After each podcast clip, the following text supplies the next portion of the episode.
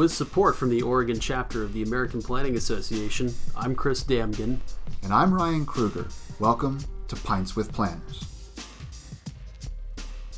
On today's episode of Pints with Planners, we will be joined by Steve Nygren, founder and CEO of the Serenbe Community, located in the Atlanta, Georgia metropolitan area. He is here to share his experience with master plan communities and designing with nature. Here is his background in his own words.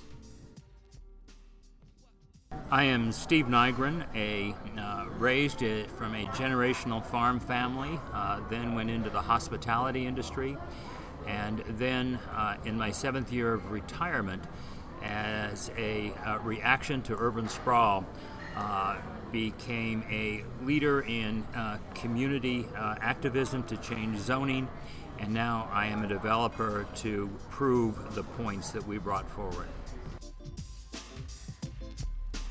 Before we begin this episode, some background on the show format is important to share with our listeners. Pints with Planners is recorded in a live setting that captures the nuances of conversations over a pint. This includes background conversations, planes, trains, sirens, motorcycles, and more. As you listen to this podcast, imagine you are sitting with us, joining in our discussion of the global challenges we are witnessing on our street corners. Thank you for tuning in for this broadcast of Pints with Planners. We now join our conversation with Steve Nygren about master plan communities and designing with nature.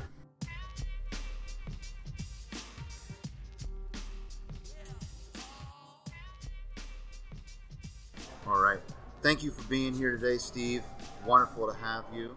And we're going to go ahead and kick ourselves off like we do with all of our podcasts. We're going to ask you some icebreaker questions, get to know you a little bit better. Since you've got such an extensive experience in the restaurant industry, we thought it would be interesting to get an idea of maybe what your favorite meal might have been, if you've got something that comes to mind. Favorite meal, favorite restaurant, however that question strikes you. You know, so many restaurants, so many meals, so many experiences. I think the entire atmosphere when I think about it is Moncus, the old fish camp north of San Francisco. That was a memorable for the food, the atmosphere, probably the conversation, but an evening that comes to mind often. What about you, Chris? You know, I'm going to keep it close to home for us Portlanders, and I would say for me it was 8 years ago, and I'll still remember it. It was a beautiful September, early September, late afternoon, evening, and my folks were also in town, and we were visiting Portland. I hadn't lived there at the time. We went to a restaurant called Paley's Place, which is in the Alphabet District, Nob Hill part of Northwest Portland. Vitaly Paley, who's really a renowned chef in Portland, that he and his wife operated. And I still remember to this day how good the tartare was as an appetizer. It was so good I actually ordered it for dessert. But that whole meal from start to finish, sitting on a beautiful porch on a 78-degree day, you couldn't have asked for a better experience. It was lovely, and I still taste it to this day. I feel like I spent a lot of time down in New Orleans. You and I have talked about this somewhat extensively on some of the podcast episodes. But there's a little spot. We were down there for the jazz festival, and there's just there on the side of the street a woman selling a whole different series of crawfish that they had boiled. It was actually all Vietnamese style. So lemongrass and a whole bunch of other just great spices and flavors.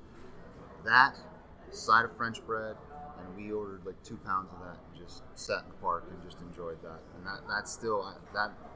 that meal and that memory sticks with me quite extensively as well too. Oh man, jeez, it's hard to beat. Yeah. Hard to beat, yeah. Good seafood any day of the week for me. And you can't really go wrong with a meal in New Orleans. There's many places that come to mind, but that one really still stays with me. So, Steve, one thing that does unite the three of us here is we all have Atlanta experience. Of course, you live in the Atlanta area.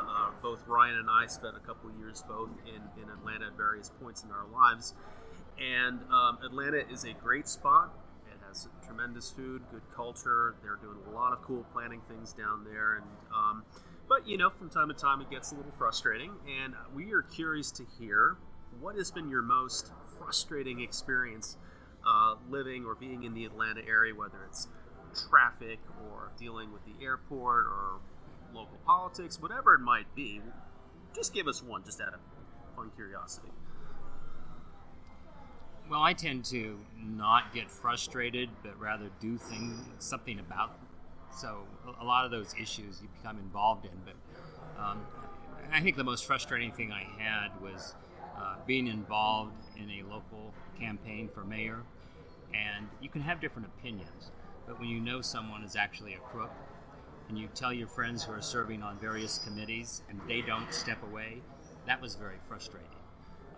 That person actually got elected mayor, but then later went to prison. So to be justified, but after the fact of damage, is very frustrating.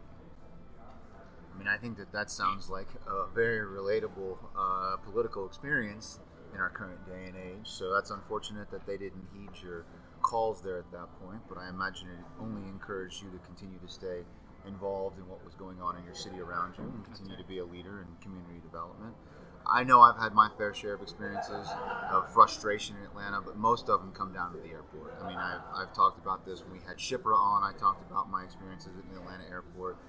I can't really pinpoint one because there's been several, but I'm just going to say Atlanta airport. If you get stuck in that part of purgatory, I feel like you're just going to have to bear with it, get through it, but generally it's a pretty frustrating prospect. The longtime humorist Lewis Gizzard, or I think that's who said it, had a great saying. It says, no matter if you're going to heaven or hell, you have to go through Atlanta to get there. Yep. So that's always stuck with me. Mine, I recall, I learned to drive in Atlanta, so as a result, and with my New Jersey background, I used to be aggressive, and now in Portland fashion, I might be more passive-aggressive in driving. Sitting on the Downtown Connector, which is effectively the merger of Interstate 75 and 85, where you have two major transnational freeways that just merge and create this 8-lane-wide behemoth through downtown. It still fills up with traffic. Sitting in the Downtown Connector, when you see so many lanes and the idea of induced demand is running through your head, and it's just... oh man, I would rather be anywhere else than here. And I have sat in that segment at 3 o'clock in the morning sometimes and being stuck in traffic, and it was just mind-boggling. Well, and it's amazing, too, when you come over and you see just the expanse of pavement. It's, wow, it just blows you away. And that's the issue of where we choose to live and have for the last several decades and the way we have chosen to develop areas and fund it, and all those are issues that have driven me to do a lot of the things I've done. And by the way, next time you're stuck in Atlanta's airport, just jump in a cab and come to Serenbe. And it relieves everything. Take a later flight. We're just 25 minutes from the airport. Sounds like a great deal. We'll and never a traffic congestion. No, not going that way. In 25 years, I have only had one accident that delayed me. Well, that's quite exceptional. That's good to know. And yes, my next trip through, I'll make that a priority. Well, getting into some of our discussion questions now, you hit on right there, that Serenbe is close in proximity to the urban area. It's an intentional master plan community. You've got around 600 residents located in the Atlanta metropolitan area. Why don't you tell us a little bit more about how Serenbe got its start? I was very involved in Atlanta, opening restaurants. I had 34 restaurants in Atlanta and Washington, D.C., Philadelphia, around the country. And I was on what I call the treadmill of life, serving on boards, had a great company. Those last years, 6,000 W-2. So this was a large company. We had an incredible house in Ansley Park, which is in the center of the city.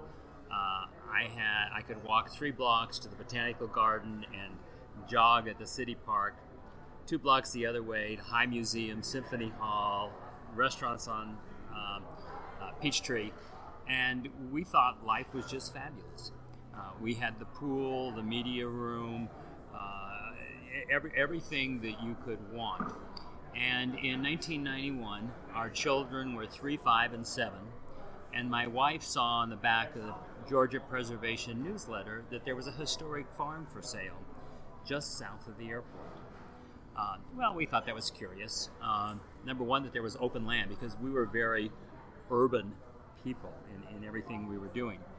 And when you have children 3, 5, and 7, you're looking for afternoon things to do.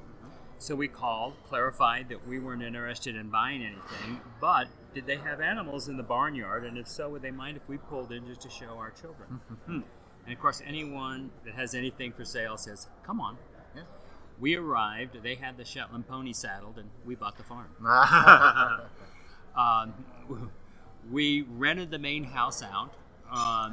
My wife fixed a shack in the back in case we ever wanted to spend the night.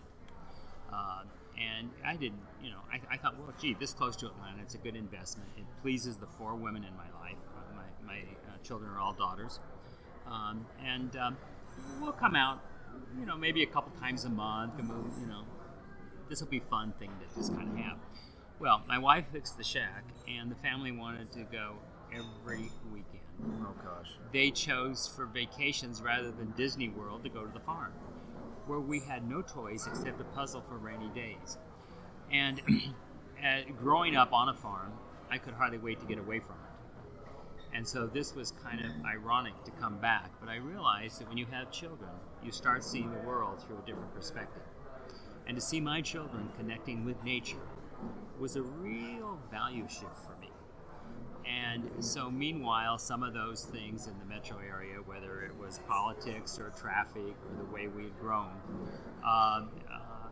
sort of boiled over at the end of the 3 years. And on one January morning, after having spent a long weekend at the farm, I made the decision to sell the company, to sell the big house, to resign from most of the boards, and to literally step off the treadmill. It was a point of resignation that I had an incredible Rolodex, and yet I felt I was making very little change. And we had a restaurant on Pennsylvania Avenue just down from the Capitol and helped a lot of senators and congressmen get home at night. So, but you could make very little change. And so I said, I can put my arms around my family, and that's the most important thing I could do. And so we retreated to the farm, bought a little bit more land, put in some of the trappings like the pool and the bigger house, and expanded the old 1905 house. And then in 2000, we owned 300 acres, and my daughter and I were on a jog along what was then our property line. And the bulldozer was bulldozing the forest next to us.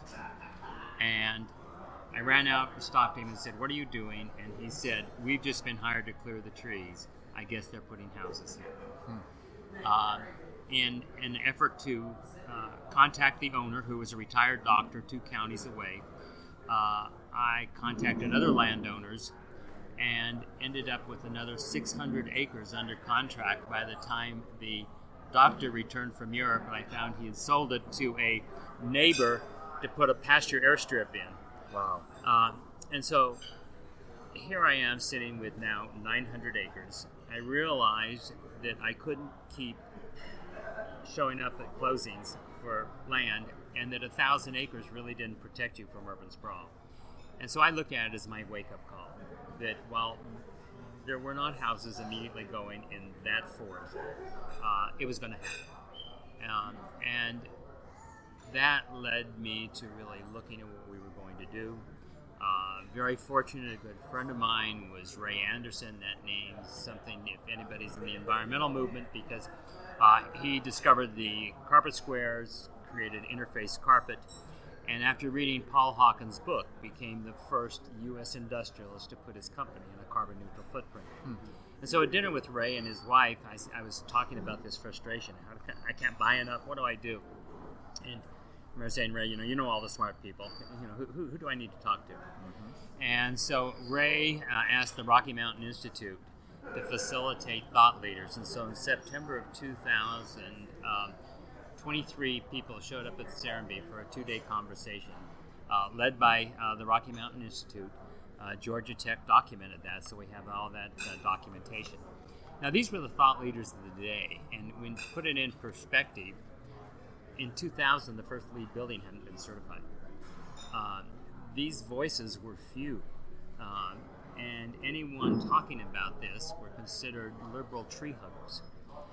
How far we've come since 2000 in these 18 years that now every Fortune 500 company requires a certified building, because we understand now, irregardless of what you think about climate warning or where you are politically, it makes economic sense to preserve our resources from a dollars and cents and now lifestyle.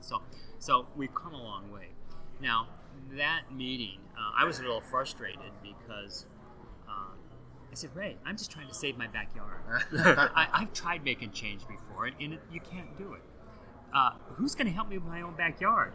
Yeah, this was a great discussion. And so Ray, in his gentle way, kept introducing me to other people and pushing me. And finally, at some point, I can't remember at what point, he pushed me through that threshold of passion.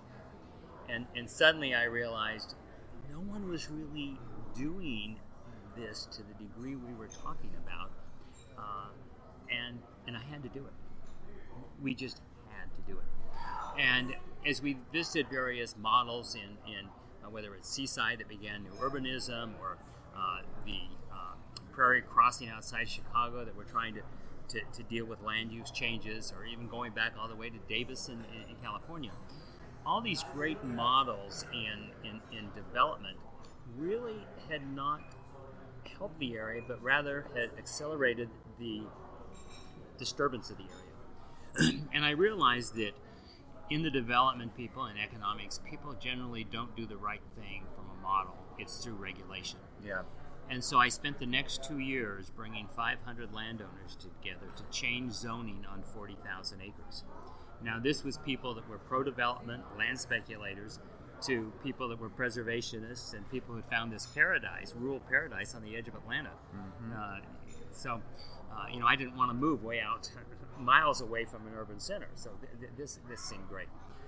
And so the real lesson there is, if you bring people together to talk about the issues and possible solutions, they'll generally come together. And I have a whole series of maps that shows how we dealt with large landowners and then smaller landowners, all separately with the same issues. Now, these are the two groups that battle each other over most zoning battles. Mm-hmm. We brought them separately together with a common vision, and then together we went forward to change zoning. That's exciting. The organization I formed, Chattahoochee Hill Country Alliance, by the time we took it to the local government, we had 80% of the land paying dues. The 20% that weren't paying dues to support it also didn't oppose us. They never showed up with a voice. So we passed this unanimously, which is just really amazing. Yeah. Then or now, to be able to do that in land use and development practices.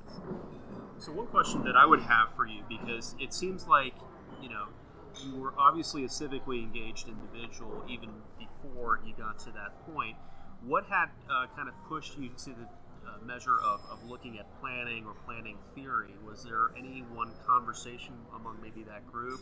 Was it something you read? Like, how did a restaurateur or someone who's been in hospitality effectively become a master planner and a developer? You must have read or seen something at some point. Well, there wasn't one thing. When I really started becoming aware that we were going to, number one, we had to come up with a vision to change the entire area. And what I remembered was the countryside of England. We had a dear friend who lived in Selborne, which is about 70 miles southwest of London. Mm-hmm. And so visiting her every year, we really were impressed about how all the density they placed in the hamlets, villages, and towns, because after World War II, they couldn't afford urban sprawl. Right. No. So they put good land use. So that was a model that really stuck in my mind as we were going forward. Rocky Mountain Institute helped me find Phil Tabb, who was an academic, did his doctorate on the English village system, and became a trained sacred geometrist while he was in England. Wow. So these were a lot of the concepts that we had been looking for. And so I tracked Phil down to talk to him. So that was one of the big things. But also, in those 7 years of retirement, we took a lot of time to take the family to Europe, and we traveled a lot. And all those images of where did we respond to, what did I like, what kind of places do we gravitate back to, That was certainly foremost in my mind as we were thinking about going forward. And then the Ray Anderson and all those connections, that was an environmental. So while New Urbanist was a movement, they did not look at any of the environmental issues or agricultural issues. It was merely density, but not really a total land use of looking at the total spectrum. And I didn't see anyone doing that except Prairie Crossing, and they were giving the balance between density and preservation in the same area. And they put the farm, but they put the farm over in the corner to where it really wasn't integrated. Mm-hmm. So it was all these positive things, plus how could we do it in a more engaged area? Mm-hmm. And so all these influences started affecting what we were going to do. And now as far as the education goes and kind of your integration into that process, it was a bit more organic. It was consulting with experts. It was continuing to build that foundation for how you were able to execute this plan. From what I understand now, you guys maintain a master plan for Serenbe. You guys still maintain that active master planning effort for Serenbe. Is that a living document, and how do you engage your constituents in order to update that? Well, it's a constant living document. So when you look at the master plan, mm-hmm. You have to look at the larger scale, and that's one thing that I don't think we always do.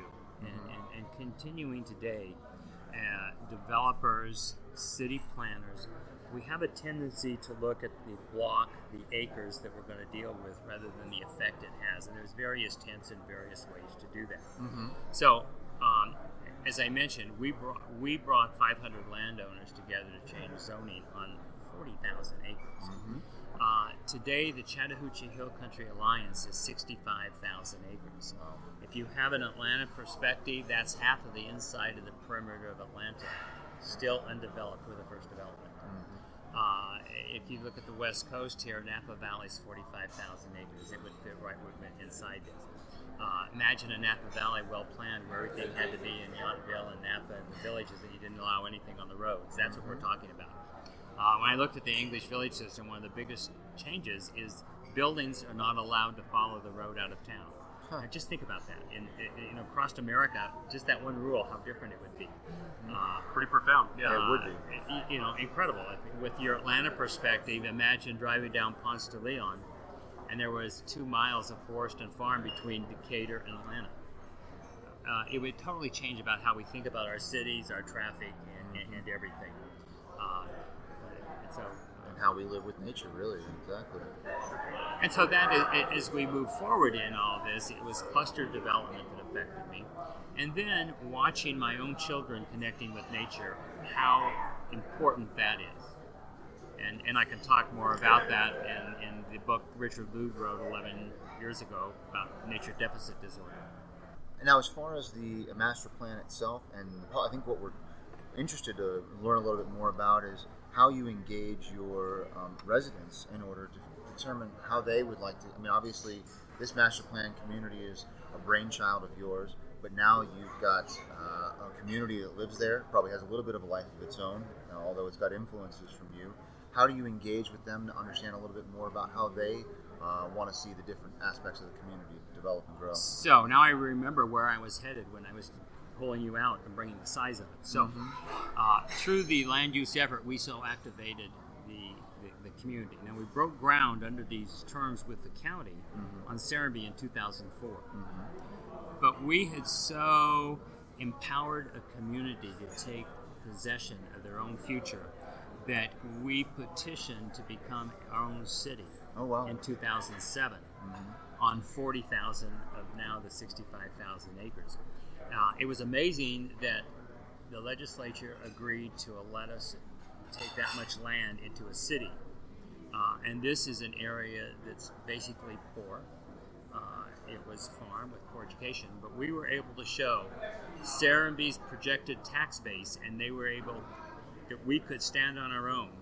And so they granted us cityhood in 2007. And this is by a vote of the entire community. So now we've empowered not just the residents of Serenbe, but all of our neighbors And now we have a city council, a mayor, a planning board for the greater city. Oh, wow. And then within Serenbe, our master plan, of course, has been approved not only by the county, but in development of regional influence through the Atlanta Regional Commission. Mm-hmm. So our entire plan. And the underlying issue is we move all density that's approved or perceived approved. Somehow over the South it became an idea, and maybe across the country, that anyone is entitled to one housing unit per acre. So no matter what the law says, everyone thinks that is an entitled right. And so we move all the density into 30% that would normally be. So if you have 200 acres, you move everything to 60 acres, and you save the rest for anything that's normally zoned under agriculture. So forestry, ag, recreation, any of those kind of things can happen. So we have 40,000 acres that has to go through a whole process of city zoning with wow. planning and what have you. And then we can, Serenbe, it's more like a PUD. So we have a master plan of how much we're preserving, how much we're developing, and basically where we're developing. And so I, as a developer, can switch that up to a certain degree. But then when we add other areas, then I go through the entire planning process with the city itself. Gotcha. Sure. So drilling down to Serenbe itself, we have now close to 600 residents, is that correct? That's right, over 600 now. So can you describe kind of a characteristics, if you can, even a typical Serenbe resident? Are they working adults, empty nesters?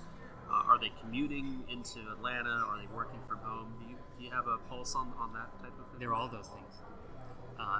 It's interesting in this day and age, and I think this is, a couple of words we shy away from is master planned communities or new urbanism,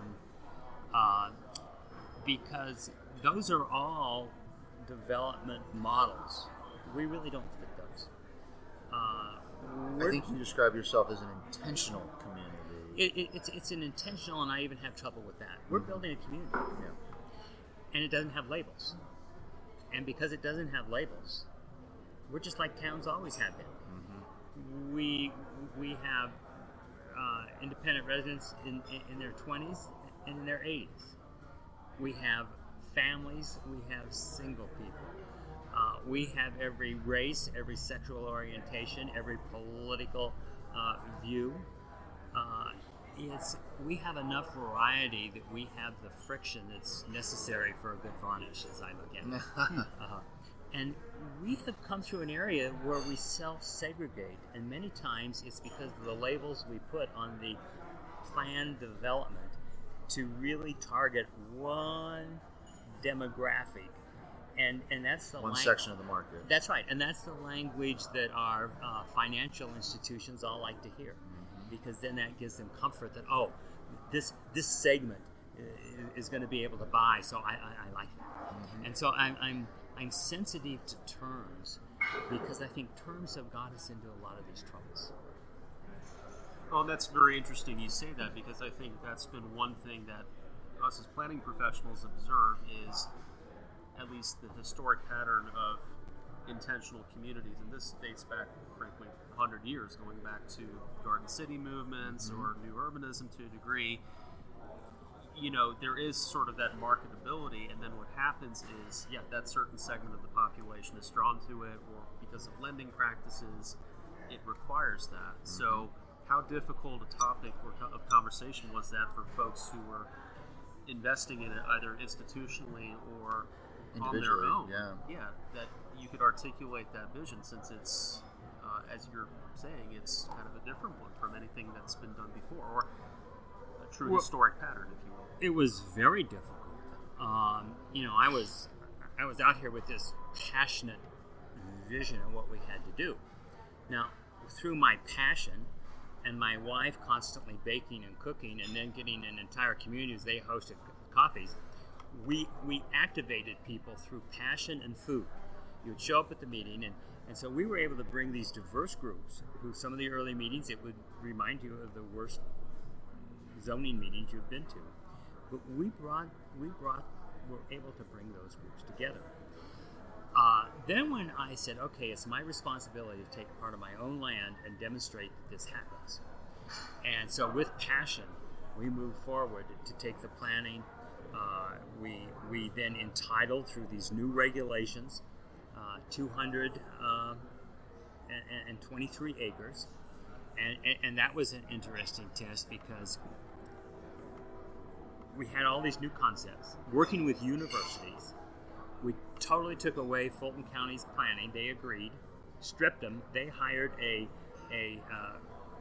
code writer, locked us all in a room. 10 days later, we come up with new zoning codes. Wow. I am the first then to come forward, and I had to have 23 variances. And I thought, oh my God, how... It really demonstrated how hard this was. Now, we were so careful that we didn't want strip malls. So we wrote all sorts of regulations in to prevent strip malls.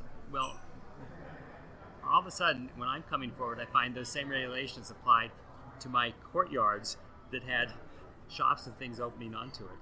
We'd done so much. So there's unintended consequences many times to the regulations. And by the time it gets down a few years, the people trying to enforce these don't know what the writers intended, and that's also caused us a lot of that. So anyhow, interpretation is a part of that application. It's unbelievable. I remember later sitting through a zoning meeting, and the zoning commission, which I wasn't on but a participant, debated for an hour what a comma meant. And I'm standing up and saying, I was in the room, we wrote it, this is what it means. Well, now it could be this and that. And I thought, oh my goodness, even in our own thing. So anyhow, but then, to show you the whole, so I go through this whole thing, and now I'm ready to come forward. I just knew it was so exciting that investors would line up. I was never going to borrow money again. And the investors, no one bought. And we did this elaborate box. I shipped them here and there. I just knew I was so passionate. And a lot of them tell me how hard they laughed driving back to the city that I was going to do this wild thing. And then some of my close friends were coming out wanting to know where the marijuana patches were because they knew I was on something. So where is it? Come visit me. There you go. And so then it was, okay, I'm going to have to borrow money. Yeah. And then the banks didn't. Because they didn't know exactly how this fit in their boxes either. Financial institutions look in rearview mirrors. And so when I'm plowing forward as fast as I can into new territory. Now, luckily, I had the same experience in Midtown in the 70s. Yep. And I believed in Midtown. I saw it was one of the few grid areas, transportation, everything was about. And everyone had turned their back on Midtown. It was where I put my first restaurant because I could afford it. Not that I had great vision, but real estate was dirt cheap. Well, I ended up buying property in Midtown. And then at the end of the 70s, became head of the Alliance. We changed the zoning in Midtown in the 80s for walkable communities when people weren't doing that. And all that property has really appreciated to incredible levels. So it was through leveraging that property in Midtown and downtown Decatur. We had half the whole square in downtown is how I got the money to do the first section of Serenbe. So I never convinced anybody to go along with this. We were, so all the financial institutions told me I was crazy, but I had passion. The real estate community said, this isn't going to fly. You don't have, half the people have to park on the street. You're not planting lawns. This is going to fail. And somehow that passion was so strong that even I knew I had to do it to demonstrate it. And so what I had borrowed was money to do the infrastructure on the first 40 houses. It's one segment of one street. And people had come down, and I had shared this idea. And so a lot of people that knew me in circles, by this time we'd opened the outer buildings that we had fixed while we were coming down on weekends. So to control the flow of friends, we put bed and breakfast rates. So people would come that we didn't always know, stay the weekend or what have you. So I told them about these crazy ideas for a couple of years that I was coming up with, and they would give me their card, and I thought they were just being so nice. And they'd say, "That's a great idea, let me know." And so when I was really going to do this, I said, "Well, I'm ready. I've secured the money, and here's 20 lots I'm releasing." And it was a few live works, a few townhouses, a few cottages, and a couple of estate. And my sister-in-law had said she would build a cottage, and a friend said he'd build a state house. And we said, "Well, the kids are leaving to college. We'll build a townhouse." Because people can imagine Forrest, a townhouse. And we'll put a restaurant across the street. And we'll have four structures, and people gradually start learning what we're trying to do. Well, those first 20 lots were gone in 48 hours. Wow. And I raised the prices 20%, and 6 weeks later. So we built that whole street out. Wow. And then I had nothing to sell. And so I had to entitle the next, and this was risky. And so the market and the need understood what I was doing, even though everyone involved in development, from the bankers to planners to the real estate people, thought I was nuts. That's fascinating. I had to work totally with universities because everybody else thought I was crazy. Now, all of those consultants that Ray Anderson brought, they never charged me $1. They were so excited that I was going to step out, that they all have given me through the years whatever was needed. And so that's where we get. We allow institutions to become experts.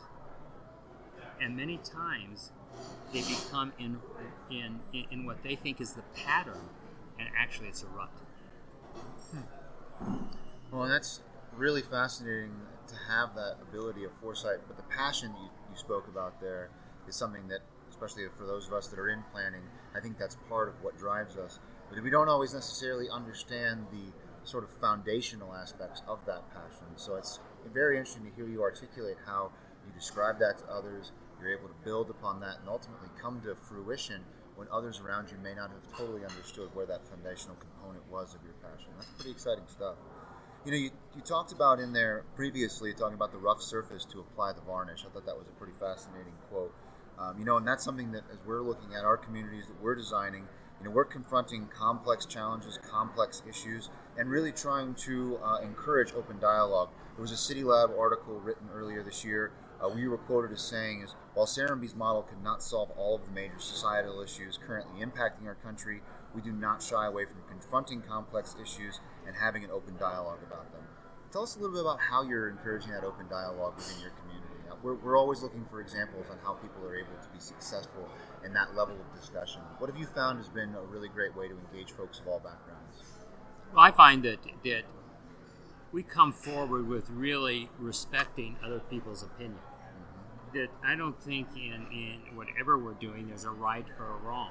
There's a lot of sides, and if you take different perspectives and honor them, it's amazing what you can do. It's just like what comes to mind, if you have a group of rectangles and you think of all as separate rectangles, and you try to change it, all you're doing is creating a one-dimensional in your own view.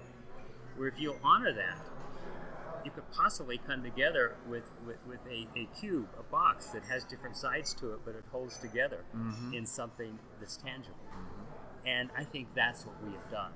We have not tried to change views. We have tried to find a program and a place that everyone's views fit. And it's why I was able to move forward with diverse groups, with property rights groups. And in the property right, you know, I'm talking about generational Southern farm attitudes mm-hmm. that did not want somebody coming from the city telling them what to do. And to bring those people, to empower them to understand that I wasn't trying to change it. I was actually trying to help them get what they needed. I remember after one of the big... Really, it was when I had gotten the two largest landowners to come on board, and then I wanted to be able to go to our local government and speak for 51% of the land. So I sorted the tax records so that I knew who owned 51% of the land, and it turns out there are only 36 of us. These are the largest landowners. This was all land that would probably fall into development hands, whether it was the people who currently owned it were pro-development, but the economics of it meant it was anyone with 180 acres or more, it turned out. And so I thought, oh, I've got all this information, and they're all, you know, they're going to come together. It was disaster. After 90 minutes, I called an end to the meeting. The worst were the generational landowners, because they had grown up together. They knew each other. And there was the part that said, bring on payday. Daddy always said one day this land would be valuable. Yep. And the other said, don't you dare touch it. I want our grandkids to walk down the same ditch banks and have the same pastures and experience. So they were passionately opposed. And they called each other awful names across the room publicly without any. And then you had the land speculators who were there trying to navigate their position. And then you had people like us. I mean, one doctor and his wife who was a lawyer, and they had horses and cattle, and this was their third move. They had been in Cobb and Alpharetta, then they were over in Fayette. This was their third move, and they said, we don't want to live 2 miles out from the city, but we want this rural atmosphere. So they were willing, you know, so there were people like that. So after that bad meeting, I thought, I've got to get more things. And so this is when the Urban Land Institute had done the study on the fact that all the bankers love golf courses, and they would fund a golf course, because they love the premiums that those lots facing the golf lots were bringing. And, you know, that's talking banker language. Yeah. And Urban Land Institute did a study that 92% of the people who owned those lots played golf twice or less a year. So they were buying them for the open space, not for golf. And so I really use that as a big thing about no matter where you were in this perspective, it was the value of your land, whether it was the value of the preservation or the value of the land, and if we could bring those both together. And so it was, I remember calling the one grumpety old man, 80 years old. He was a property rights, and I knew he was going to be difficult. And so he said, nobody's going to tell me what to do with my land. And I said, precisely.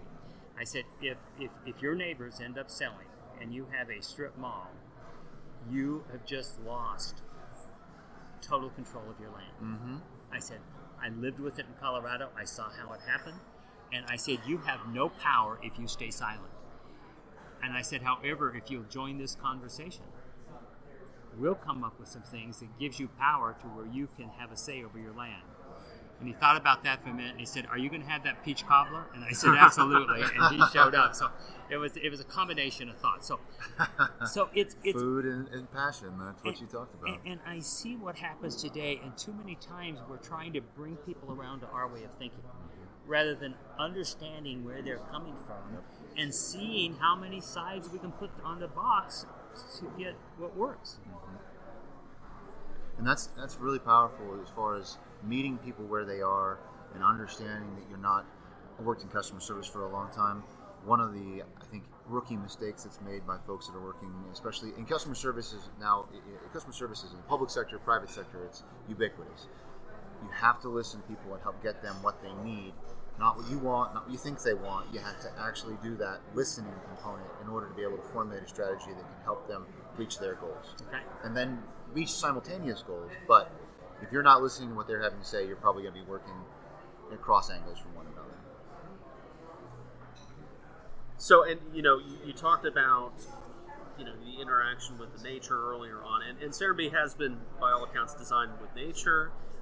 You know, in previous interviews, you've stated that other communities should look to Serenbe to formulate their own community design identity to ensure access to outdoor amenities for their residents, and certainly the importance of that open space that you were describing, like the golf course. If community development officials don't have some of those natural resources or access to capital, that, well, not even capital, but just, you know, ability to influence that you had when you formed Serenbe, how might you advocate using kind of the example that you put together meaningfully in future community development proposals for that can be replicated elsewhere?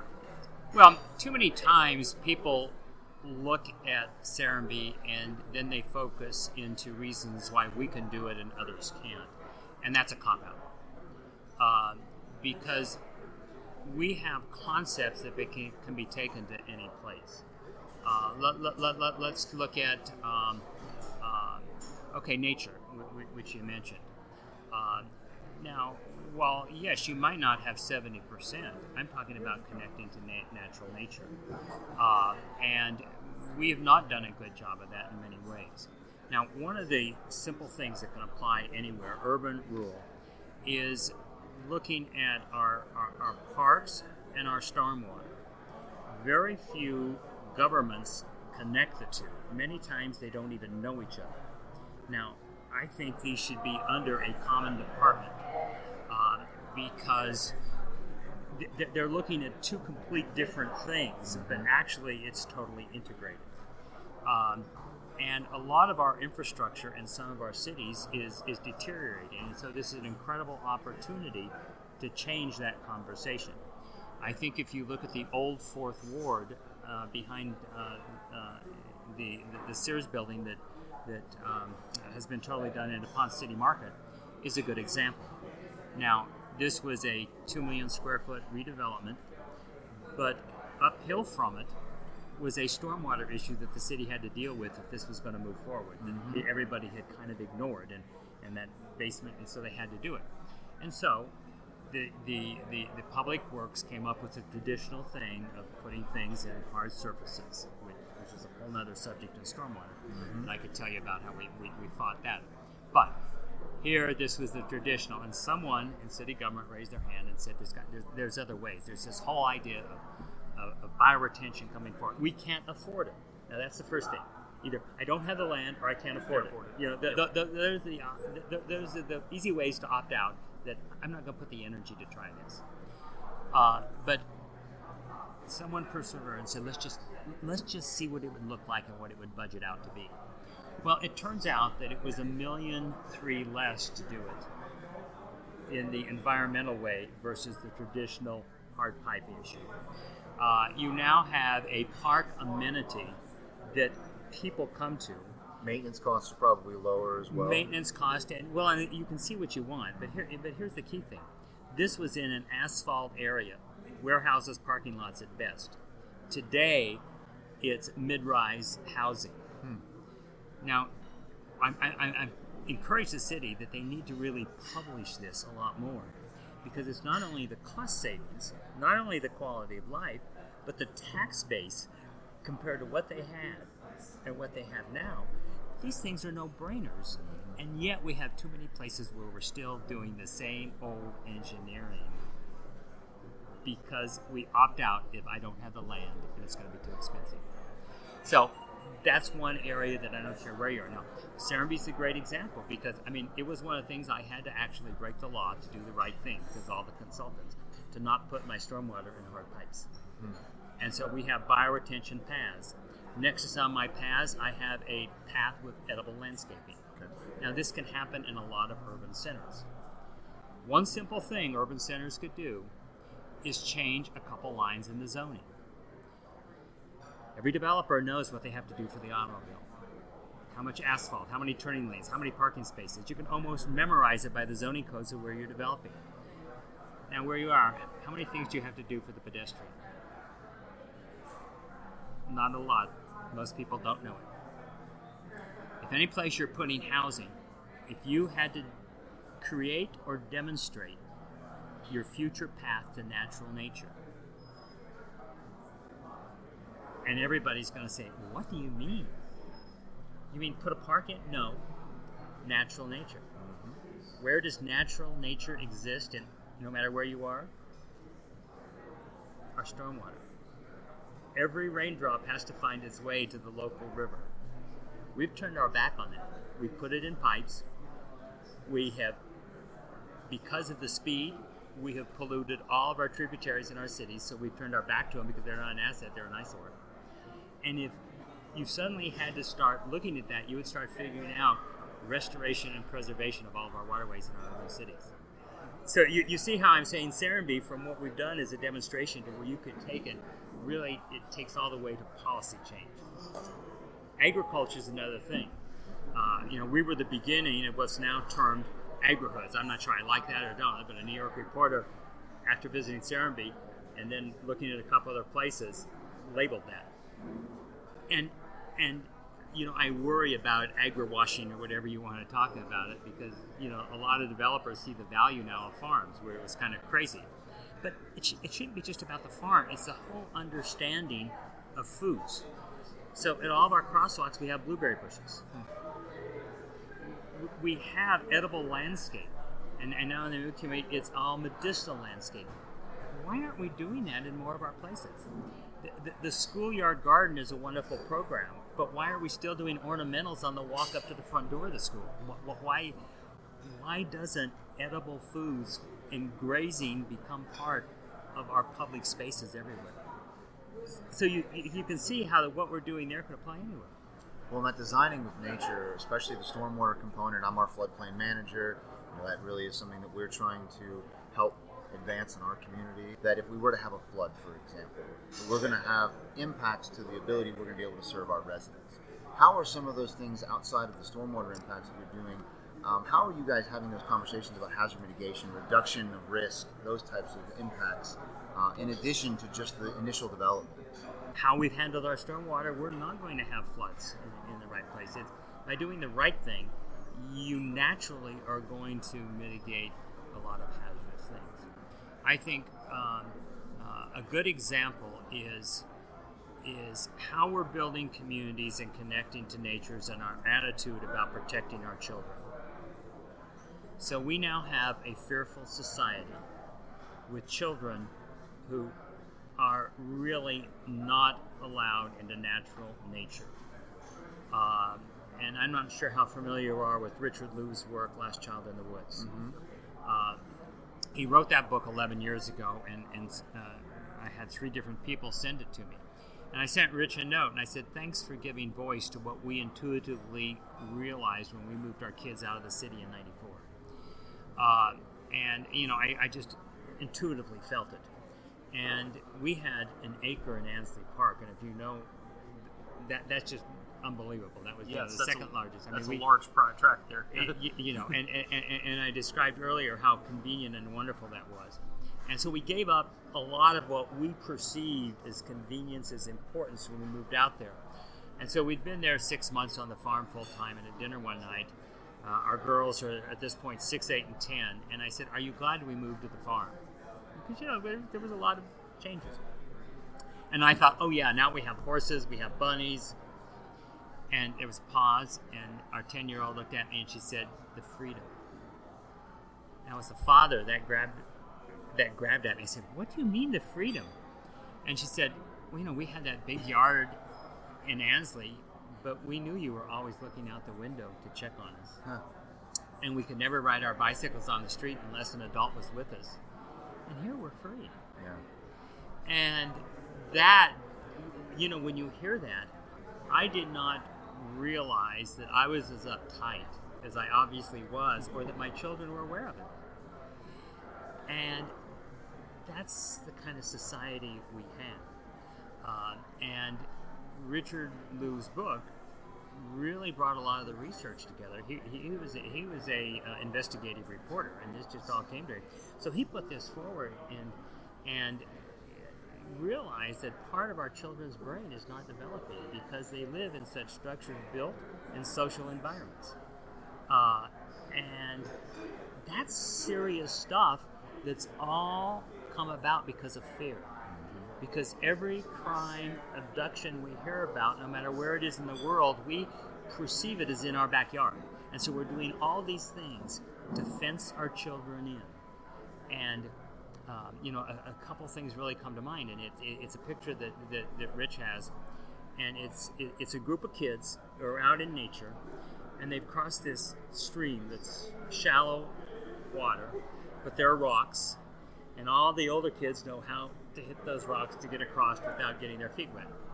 And so they've all gone on, and the camera zoom is in on about a 3-year-old. And you can just see by the expression on his face that he's trying to figure out if his legs are long enough to hit those stones to get across to go with the other kids. Now today, few kids are in examples like that, where that brain is exercised. And if they are, there's a parent that picks them up and puts them on the other side. And that is a huge disservice we're doing to our young people. And we wonder why people can't think. It's because we have lived in a fair society and we've deprived them for places where they can actually develop a thought process to where they can reason. Mm-hmm. So this is, you know, some of those things that really bother me. One question I would have, though, kind of to not so much push back on, but, you know, does it require a retreat to a more pastoral or country setting in order to accomplish that? And the reason I ask that is I think of two clear examples, one which is rather local to Portland, and that would be, say, the Beverly Clearing folks, right? Where you really had effectively little urban adventurers that seemed to have that measure of freedom in an urban setting. And then looking at one of the seminal thinkers in planning, at least modern planning, Jane Jacobs, how she described Greenwich Village and the ability for kids to play on the street within a setting, albeit in an urban. And I think a lot of us planners try to figure out ways where we can have that community engagement in an urban setting. But what I'm hearing is that in your particular case, you retreated from that urban setting to a beautiful area where obviously that might be afforded because of the geography. Can that not be replicated in an urban setting, or does it really require us to? Absolutely not. There's two key things. I believe it's eyes on the street. If you look at, you know, I would suspect kids can wander here. I know people who live in New York that let their kids go ride the subway. Yeah. Eyes on the street are a key thing. I read somewhere where some of the highest crime is in gated communities. Now, we have gone through a tendency, through air conditioning, to where we don't use our front porches. And we don't even build front porches anymore. If we do, we put what was remembered as a facade that looked like a front porch, but they're not wide enough to put a rocking chair on. So I think we turn back into living in public spaces. So it isn't just that Serenbe's in a nature place, it's that we have front porches. We have people walking to their mailboxes. We have people that know their neighbors. You know, we have people that move to Serenbe, and they say within 6 months, they know more people than they lived in the community that lived 30 years. That has nothing to do with pastoral. It's community development through design. That's right. Yeah. It's what I call the accidental collisions, where community starts. And the opportunity for that is much greater in urban centers than pastoral. Shifting a little bit to another area of interest that we have, you know, we are big area of focus for our podcast is looking at the examples, looking at the conversations that are happening on our street corners, looking at the challenges we're seeing in our city areas, but across all of our communities, and trying to figure out comprehensive solutions. One of those is housing affordability, and I know that there's been talk of housing affordability as far as creating energy efficiency. Has there been any talk of any sort of subsidized housing or partnerships with other entities that might be creating, whether it's federal partners or other state partners, to finance maybe more broadly representative mixed income communities? Well, yeah, thanks for asking. I think one of the big things is people talk about where's the affordability, and there's an attitude of, gosh, these 80 acres should be everything to 40,000 acres. Mm-hmm. And while that's true, and I have a lot of ideas on what we could do, and I'm looking forward to doing that at some point. But right now, we are in the middle of affordable housing. Mm-hmm. The last thing Serenbe needs is affordable housing. What that area needed was a balanced tax base.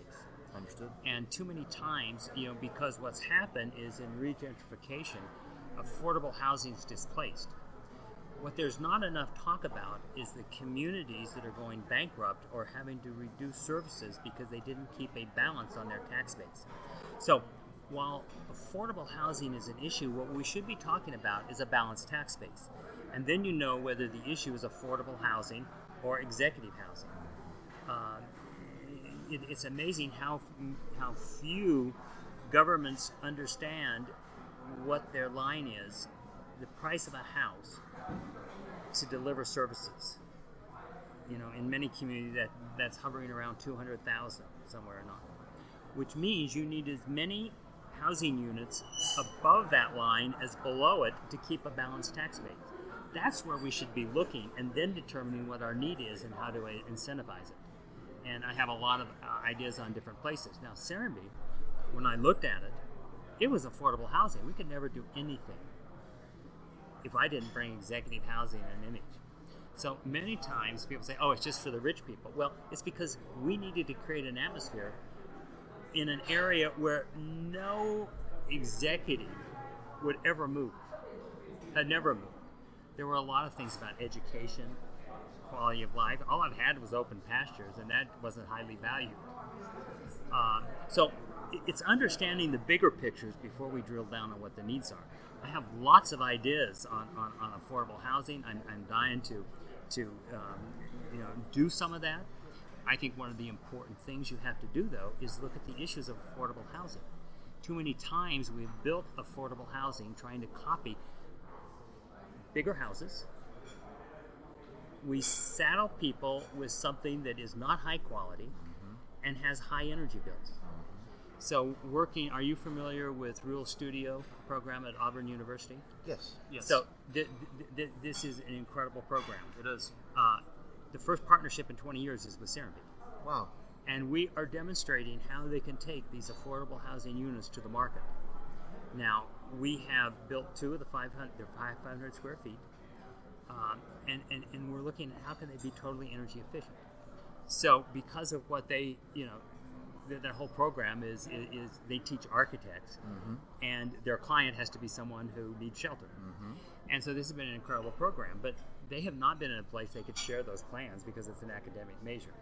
And so they realized there was both an opportunity and responsibility to have plans they could take to the market, and in looking at who could help them, they ended up coming to us, which is incredible. Here you have an Alabama school working with a Georgia developer, and it actually took an agreement from their state legislature because of the funding.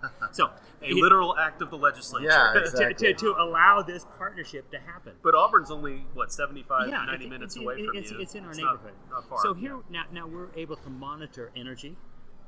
They're able to use this as a demonstration for reporters. We use it as our art farm, so we have invited artists. So the issue is, this is efficient architectural integrity to where someone's given an affordable house. It isn't charity.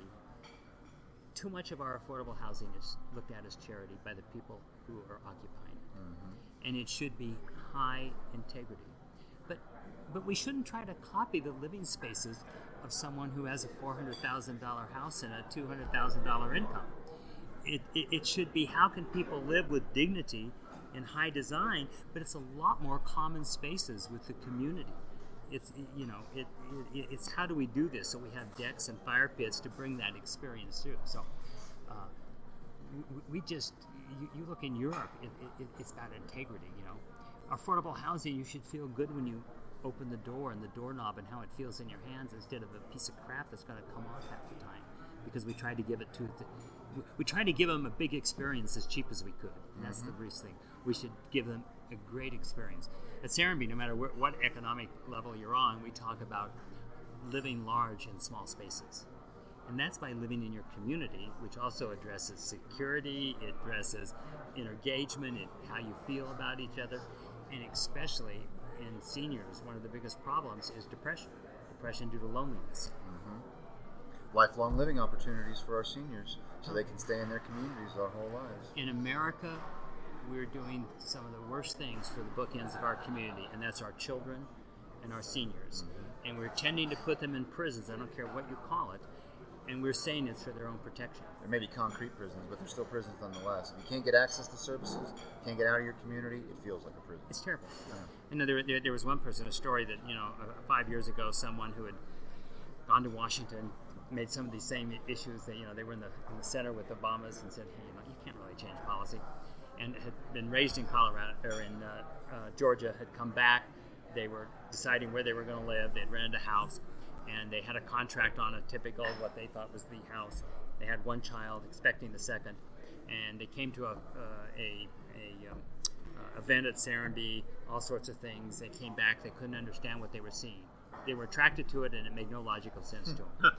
And yet they were they came back and they couldn't put the finger on what it was, and a whole interesting stories that went on. And then they had this contract on the house. They were moving towards closing. And so I said, I was trying to figure it out. And he says, I went to the house by myself. Nice neighborhood. I walked out on the back door, and he says, the house had an underground, was kind of up on the hill, and I could see down to everybody's backyard. And they all had a perfect fence with a perfect playground. And he said, oh my God, it dawned on me. At Serenbe, the kids are all running free. There's hardly any back fences. Yeah. And I was about to put my child in a self-imposed prison, and I didn't even realize it. Just on one other thing on the housing side of things, while we were in that topic, and just talk about accessory dwelling units briefly. And I think we had maybe one more question, and then we'll close out. And we're pretty much... No, it's been a great discussion. Really, thank you. Go ahead. So I'm following up on our talk about affordable housing, and I really take to heart a number of those comments, talking about displacement, talking about looking at holistically about how we're looking at not just affordable housing, but ultimately creating more resilient tax bases, because community resiliency is just that. It's financial resiliency as well as resilience to other factors, environmental and whatnot. One area of housing development that we're seeing in Portland and Oregon more broadly is the creation of accessory dwelling units. It's become a focus of our legislature. We now have requirements to encourage those in our communities. Have you had, in addition to the conversations with Auburn about some of the smaller square footage homes and some of those affordable options, have you also seen some of your homeowners, or have you had the discussions internally about creating mother-in-law suites for other property owners that already have houses, maybe as an extension to either gain some new revenue streams or ultimately just create additional living opportunities for family members? Have you had those conversations? So number one is we made sure in our Chattahoochee Hill zoning regulations that it allowed it. Not only allowed it, but encouraged it, which is amazing how many zoning codes don't allow it. Yes. And they put all sorts of restrictions on it and try to really make it so where it's a guest room and you can't have somebody living in it. So we absolutely encourage it. My personal, the townhouse we built, I built an apartment on the garage above it, so it's a carriage house with an apartment above it. And that was... for our daughter initially came home from college, and that's where she lived, and then now that's a rental unit that we have that goes out. We pre-design it, and so in our pre-design, we have a number of units that are pre-designed with that. At Serenbe, we as the developers now design a lot of the product and then sell it. And so because we are in the hills, we leave the topography as much as we can, and that's a whole story in itself on how we did that. Like we built communities 70, 80 years ago. Mm-hmm. You didn't bring the bulldozers in and flatten it. Yep. But this gives some hills. And so we have a lot of townhouses, and the lower side of it, we put a housing unit in. Oh, okay. Now, that opens to a bocce park, a courtyard, so it's not like the back area. It's a gray, so it's... And so this allows rental property. And our middle daughter, when they were living part-time in Seattle and part-time in Atlanta, they bought one of these. They had a permanent resident in the apartment, and then when they were in Seattle, they put the upper unit in short-term housing through our IN program, which is like a B&B type thing. So we provide a lot of economic incentives for mixed-use housing, which is the big thing. So I don't think it is affordable. I think it is a whole mixed range of living options. Yeah. Living options. If I'm a teacher, I don't want to tell everybody I'm living in the affordable housing piece. And so, and so we have $3 million houses with rental properties in it. Why not? I have $400,000 with also a rental unit that helps the person that could have never bought that mortgage. And so there's. It's an essential piece in a lot of ways to get people at various places in the economy, whether it's the young person on their first home or the person who's downsizing and really trying to manage their resources at the end of life. And that's important. I think that one of the things you hit on there is the fact that you don't want whoever's living in those affordable units to necessarily be recognized for that decision, that location.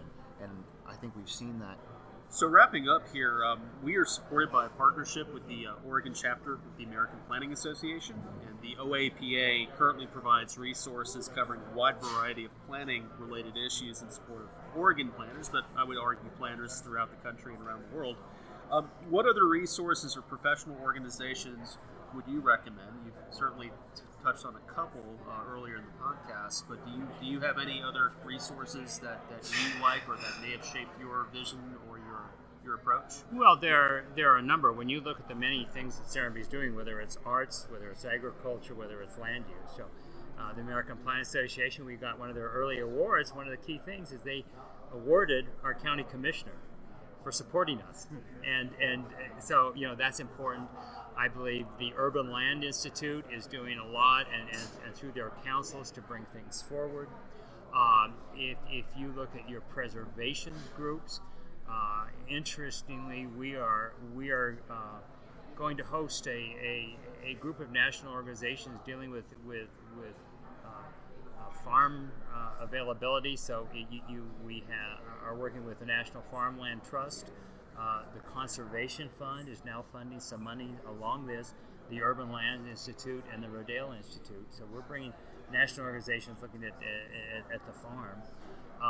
So there's not one. It's to understand the whole community, and I think there's a lot of bright lights out there looking at the issues, and it's to understand whether it's a local, state, federal or national or international. Health and wellness is one of the key things we have to look at today. I often think back in that 2000, there were voices about the environment, but everyone was, you know, you had Al Gore, Prince Charles, Paul Hawkins, Ray Anderson, but you could almost name them. And yeah. And everyone knew there was a problem, but we sort of said, oh, it's just, I don't know where we go, you know. Well, pros and cons about LEED, but one thing is they gave the pattern, and we know a lot of things we have to do, and that's one piece, mostly on energy and water. Mm-hmm. But we now, while there's still a lot to be done, we at least know some of the things that the common people know what, you know, kind of what that program is. Today we know we're in serious problem with health. And there's no one that's articulating or presenting. It's just kind of this same scattered thing. So I feel that in health, we're where we were 20 years ago. And that's going to really change. And one organization that's really doing a lot is the Global Wellness Institute. And they are really launching, and this is the global operation looking at the research and some of these things. And so we are really key. Every 6 weeks, we have a conference call with, I think there are 30 countries, representatives from 30 countries, and it's how the built environment is affecting our health and well-being. And you can trace it a lot back to how we're building where people are expected to live. So there's a lot of places and a lot of resources, and it depends on where you're looking. So Global Wellness Institute, they are putting all the research on that. Children and Nature Network has all the ways to connect kids to nature, and now we're partnering with the League of Urban Cities, and they have. We are working with cities to create new policy. I'm trying to remember if Portland's one of those. We now have 11 cities, and that's really looking at good examples that can be an example of how we change policy in how we plan and regulate our cities. So it isn't about taking kids out to nature, but how can we actually have programs and nature in where people live, especially affordable housing neighborhoods. Steve, if people want to learn more about Serenbe or the work that you've done, can you give us the community's website or other resources? Absolutely. So there's several resources. So our website is www.serenbe.com, and you can go on there. If you're from the development community or interested in bringing a developer around to this way of thinking, we have Nygren Placemaking. That is a conference this fall. We're doing our 5th conference. People literally are coming from all over the world. We keep it small so that we move throughout the community. And it's 5 segments, and we bring the people we dealt with. So one segment we bring in and policy, and we bring in the government leaders that we dealt with to do that. In the planning, we bring in our land planners and architects and deal with that. In our community engagement, we bring in the community people, so how do we deal with arts and public programming and all that kind of thing, and the history, and then an environmental segment. So Nygren Placemaking is a great conference, and if you can't remember Nygren Placemaking, if you go to Serenbe History, Learn More, it'll take you right to that information. We also partner with Tim Beatley at the University of Virginia, who has written the books on biophilic cities. And when I started looking at what we're doing, we're several silos. We're new urbanists and more than that. We're intentional, we're ag, we're all these things. What we really are is a biophilic design approach. And so now, working with Tim Beakley at the University of Virginia, we host the Biophilic Institute conference. That will be next April, will be our third one. This is really geared to policymakers and educators. So most of our major universities have representatives that come, and many cities are sending representatives now to that conference. And that's more of a think tank. Here are the issues. Here's what we should be doing. I was just saying to Chris, I think that I might have to try and convince him to let me come to that next year. We'll have to see about coming down in April. Sorry, you're being pushed out of the way by me. You're going to Maryland anyway in August. So. That's true. Well, thank you so much for your time. You can each come to one of them. Oh, perfect. There we go. We're set. Look at you trying to bring people together. Well, thank you for your time today, Steve. We really appreciate it. You've been an exceptional guest, and we'll look forward to catching up with you again soon, coming to visit Serenbe. Cheers. Well, thank you, guys, and thanks for trying to bring this conversation to a greater audience, because it's really important that we change our built environment.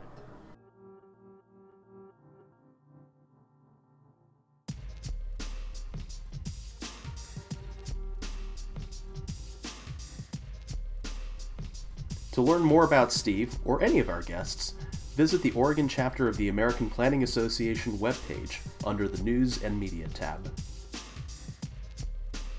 Additional support for Pints with Planners was provided by the Oregon chapter of the American Planning Association. PWP's theme music was written by Chris Lesane. Haley Schiller is our graphic designer. Production and editing was handled by me, your host, Ryan Kruger. The views and opinions expressed on this episode are that of our guests and your hosts, and may not necessarily reflect those of the Oregon chapter of the American Planning Association, the City of Troutdale, or any other affiliates of this program.